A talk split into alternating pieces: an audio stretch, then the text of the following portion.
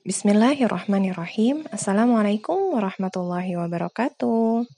Hai hai, apa kabarnya para ibu dan calon ibu kebanggaan keluarga? Masih semangat beramal soleh di bulan Ramadan kali ini? Alhamdulillah ya, kita sudah masuk uh, setengah perjalanan di bulan Ramadan. Masih di momen 10 hari kedua bulan Ramadan, yaitu momen diberikannya ampunan untuk semua dosa dan salah kita. Semoga dosa kita pun diampuni oleh Allah ya. Amin ya robbal alamin. Kali ini saya mau berbagi sesuai dengan tema challenge Ramadan di rumbel kita tercinta ini. Ramadan asyik. Kebetulan temanya pas banget dengan uh, tema yang saya kenalkan pada anak-anak.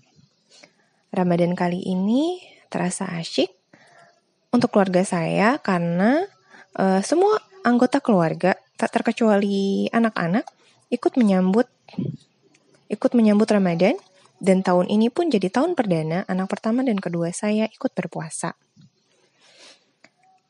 Karena puasa perdana, jadi saya tidak muluk-muluk menargetkan mereka harus puasa sampai maghrib. Kami sepakat untuk mulai puasa sampai zuhur terlebih dulu. Walau hanya sampai zuhur, tapi drama kumbaranya itu ada dan nyata. luar biasa menantang kesabaran.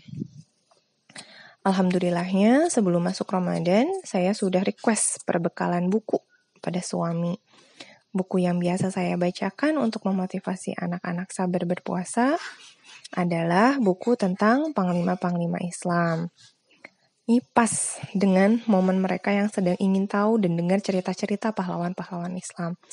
Mulai dari Muhammad Al-Fatih, Saifuddin Kutus, Torik bin Ziyad, Usama bin Zaid, sampai pahlawan lokal seperti Sultan Hasanuddin dan Pangeran Diponegoro. Setiap sebelum tidur atau sambil menunggu azan zuhur, saya suka membacakan kisah-kisah para panglima ini pada mereka. Uh, sesekali saya tambahkan kisah yang saya tahu walau tak ada dalam buku karena salah satu anak saya ya ya anak saya yang kedua itu perempuan gitu dan ini tidak ada di bukunya gitu. jadi sama saya ditambahin kisah tentang Nusaibah gitu. setelah membacakan kisah saya selalu akhiri dengan pesan dan doa semoga mereka jadi anak yang kuat yang sabar agar bisa disayang Allah juga tumbuh besar dengan hebat seperti para panglima yang diceritakan Hmm, biasanya setelah dibacakan doa sambil dielus, mereka akan tersenyum. Walau tak lama kemudian kadang masih berbunyi rengekan lapar atau haus. Kalau masih begitu, saya ajak mereka untuk jalan ke masjid. Alhamdulillahnya letak masjid tak terlalu jauh dari rumah. Jadi jalan kaki 10 sampai 15 menit pun sampai. Di masjid ngapain? Di masjid biasanya eh, anak-anak bereksplorasi mulai dari uh, ngeliatin kucing, lari-lari, jalan ke sana kemari sampai ngaji bareng gitu. Sambil menunggu waktu sholat tiba. Tuh. Dan ini cukup untuk meredam rengekan mereka. Nah, anak saya yang kedua bahkan sempat berkata, "Iya," kata itu, e, dia capek, dia haus, dia lapar, tapi ia juga berusaha untuk menahan, masya Allah. Ya padahal ya, ia juga jadi aktor drama sampai berlinang air mata saat lapar dan haus melanda.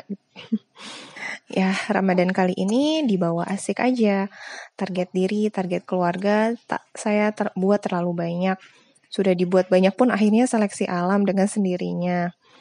Uh, saya sadari Ramadan kali ini anak-anak membutuhkan saya menjadi motivator, pengali, dan penyemangat mereka. Sehingga target lainnya saya alihkan. Karena ternyata untuk jadi motivator itu butuh energi yang besar sekali. Dan sabar yang luas menghampar. Ya.